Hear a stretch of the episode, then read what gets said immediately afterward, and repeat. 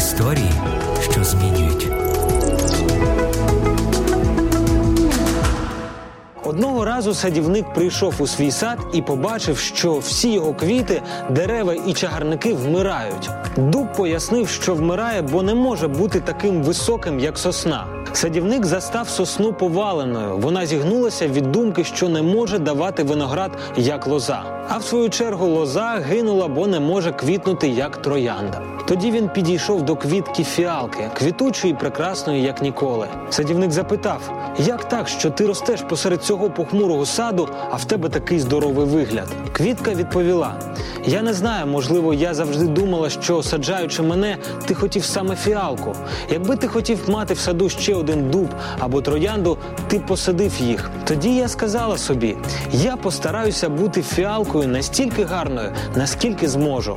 Кожного з нас Господь створив особливим, і він бажає, щоб ми залишалися неповторними.